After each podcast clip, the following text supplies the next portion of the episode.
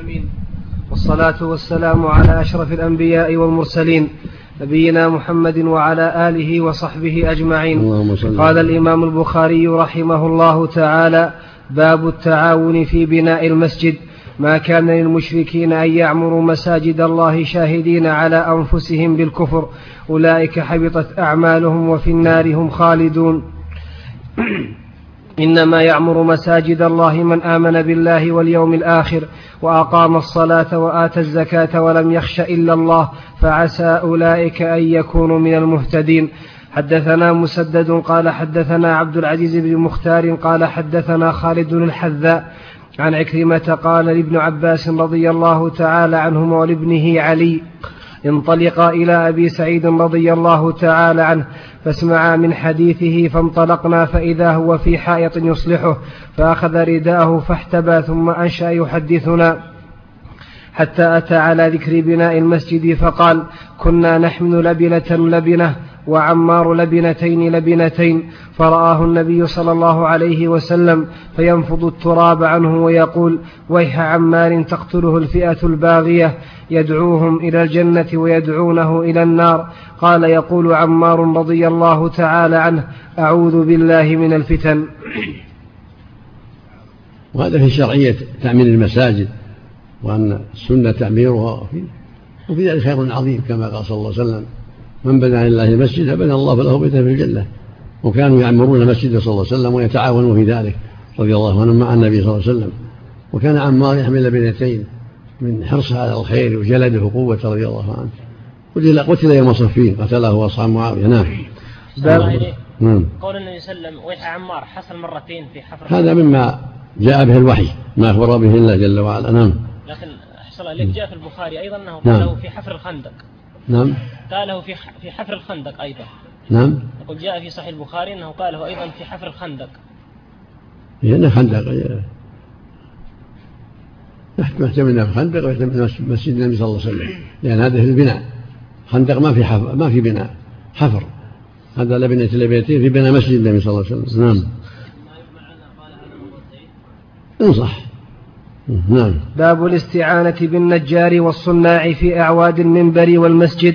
نعم. حدثنا قتيبة قال حدثنا عبد العزيز عن أبي حازم عن سهل رضي الله تعالى عنه قال بعث رسول الله صلى الله عليه وسلم إلى امرأة أمري غلامك النجار يعمل لي أعوادا أجلس عليهن. حدثنا خلاد قال حدثنا خلاد قال حدثنا عبد الواحد بن أيمن عن أبيه عن جابر رضي الله تعالى عنه أن امرأة قالت يا رسول الله ألا أجعل لك شيئا تقعد عليه؟ فإن لي غلاما نجارا. قال إن شئت فعملت المنبر. وهذا يدل على شرعية المنبر لأن أندى لصوت الخطيب أو ارفع لصوته وأبلغ في بعض الناس.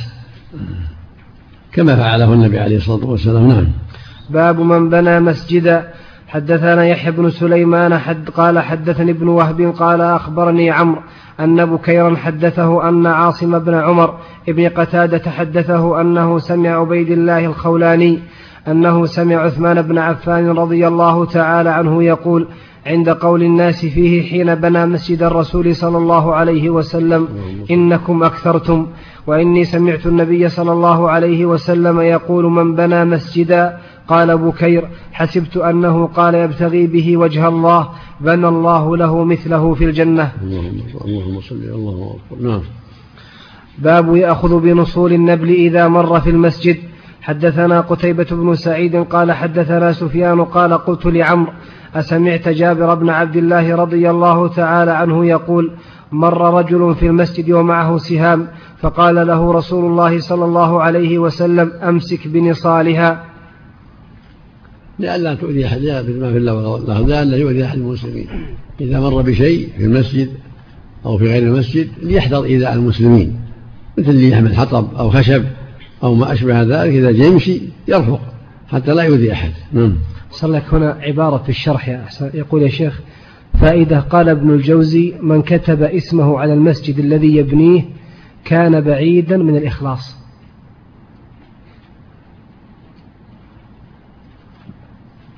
لا ما هو على كل حال. قد قد قد يكون قصده أنه يعرف بهذا وهو قصده وهو قصده الرياء. أحسن الله. قد يكون يجتهد حتى يعرف أنه بنى فلان. من غير قصد الرياء. نعم.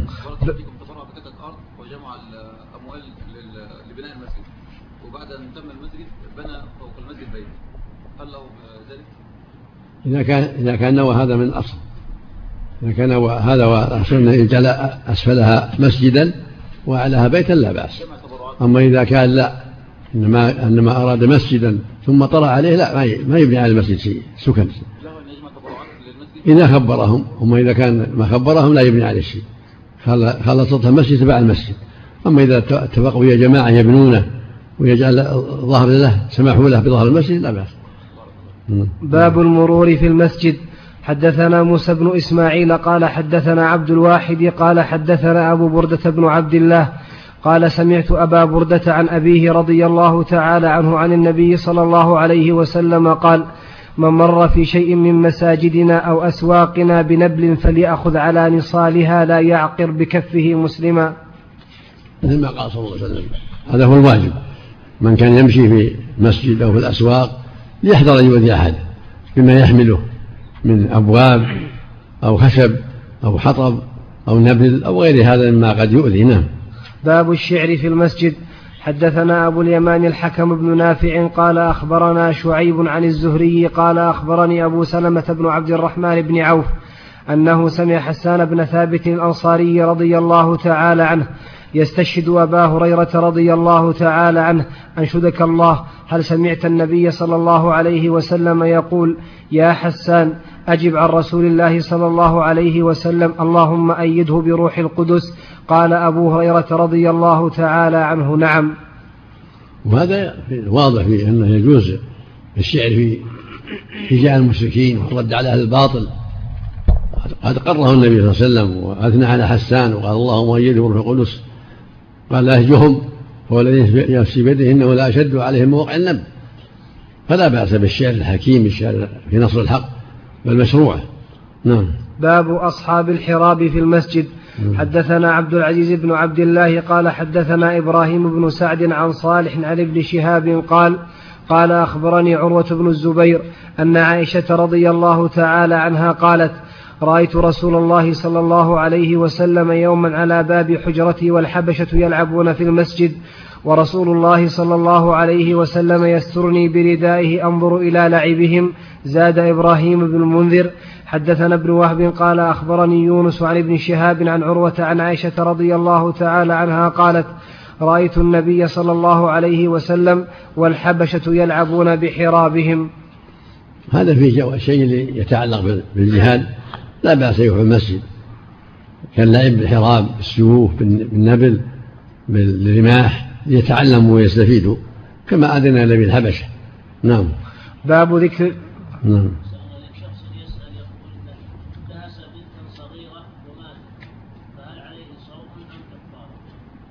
هذه عتق رغبة فإن عجز هذه صوم شهرين متابعين إذا كان هو السبب في موتها.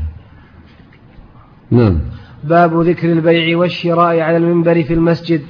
حدثنا علي بن عبد الله قال حدثنا سفيان عن يحيى عن عمرة عن عائشة رضي الله تعالى عنها قالت أتتها بريرة رضي الله تعالى عنها تسألها في كتابتها فقالت إن شئت أعطيت أهلك ويكون الولاء لي.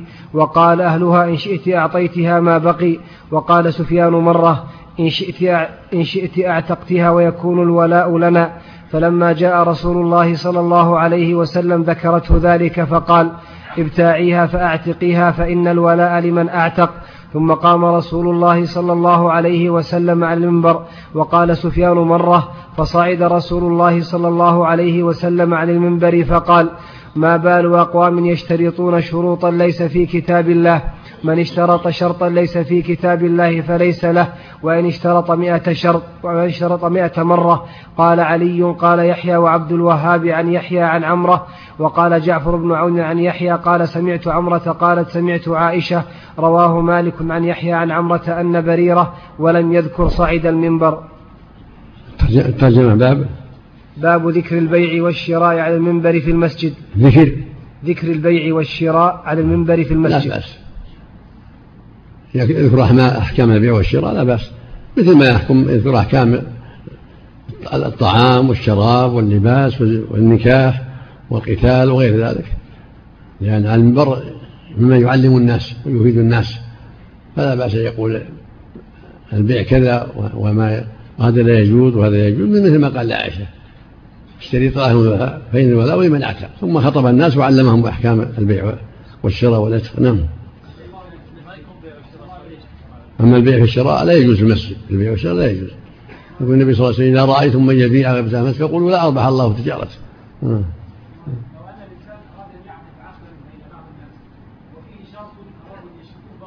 نعم. وهم يريدون أن يشرط عليه شرطا باطلا. فاراد أن يخبرهم حتى يمضي العقد ثم يقول إن الشرط باطل. يصح لا يعلمهم يعلم. ما يتم الشرط يعلمهم إن الشرط باطل. يعلمهم حال لا, لا يعقد لهم يبين لهم لا يغشهم. يغش يعلمهم الرسول علمهم قال علميهم واخبريهم ان العقد باطل. إنها لا, إنها, إنها لا, لا بأس أن تشتريها والولاء لها. إنما الولاء لمن اعتق في بعض الروايات أنه قال لعائشة اشتريها واشترط الولاء. لأنها بلغهم ما ما ما دام بلغوا لو يعني من باب من باب من باب النكال لهم والتثريب عليهم.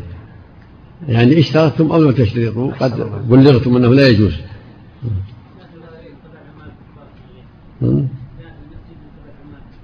نعم. وش فيه؟ لا لا ما لا يبنوا مساجد لا يؤمنون. لكن لو دخلوا المسجد يشربوا أو يسمعوا فائدة ما في بأس.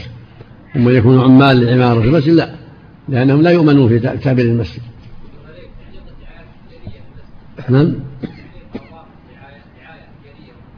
لا يتعلق خارج المسجد.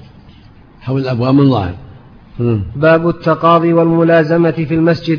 حدثنا عبد حدثنا عبد الله بن محمد قال حدثنا عثمان بن عمر قال أخبرنا يونس عن الزهري عن عبد الله بن كعب بن مالك عن كعب رضي الله تعالى عنه أنه تقاضى ابن أبي حدرد دينا كان له عليه في المسجد فارتفعت أصواتهما حتى سمعها رسول الله صلى الله عليه وسلم.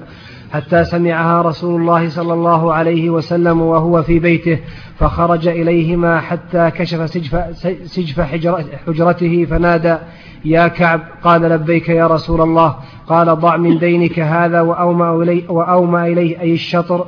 قال لقد فعلت يا رسول الله قال قم فقضه هذا فيه جواز الصلح بين الناس في المسجد. وكون سيقول لأخيه أعطني ديني وهو في المسجد. يقول له أوفني جزاك الله خير؟ ما في بس نعم. باب كنس المسجد والتقاط الخرق والقذى والعيدان.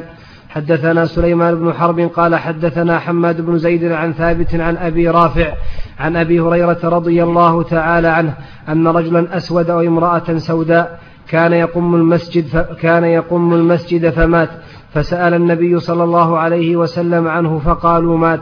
قال أفلا كنتم آذنتموني به دلوني على قبره أو قال قبرها فأتى قبره فصلى عليه.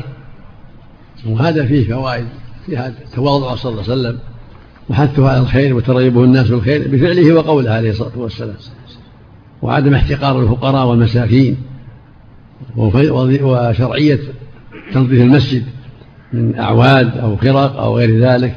كان امرأة كانت تقوم المسجد ورواية أخرى أنها رجل فلما مات ليلا وصلى عليه الصحابة ولم يخبروا النبي صلى الله عليه وسلم قال دلوني على قبره. فذهب إلى قبره وصلى عليه عليه الصلاة فدل على أنه يصلى على القبر. يعني من فاته الصلاة على البيت وصلى على القبر فلا بأس كما فعله النبي صلى الله عليه وسلم. وفيه فضل خدمة المساجد وتنظيف المساجد. نعم.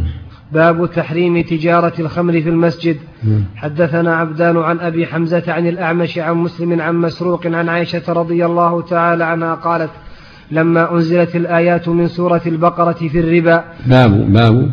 باب تحريم تجارة الخمر في المسجد. نعم. حدثنا عبدان باب تحريم ولا باب بيان تحريم؟ باب تحريم. نعم نعم.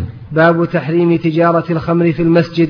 نعم. حدثنا عبدان عن أبي حمزة عن الأعمش عن مسلم عن مسروق عن عائشة رضي الله تعالى عنها قالت لما أنزلت الآيات من سورة البقرة في الربا خرج النبي صلى الله عليه وسلم إلى المسجد فقرأهن على الناس ثم حرم تجارة الخمر. يعني بيع تحريم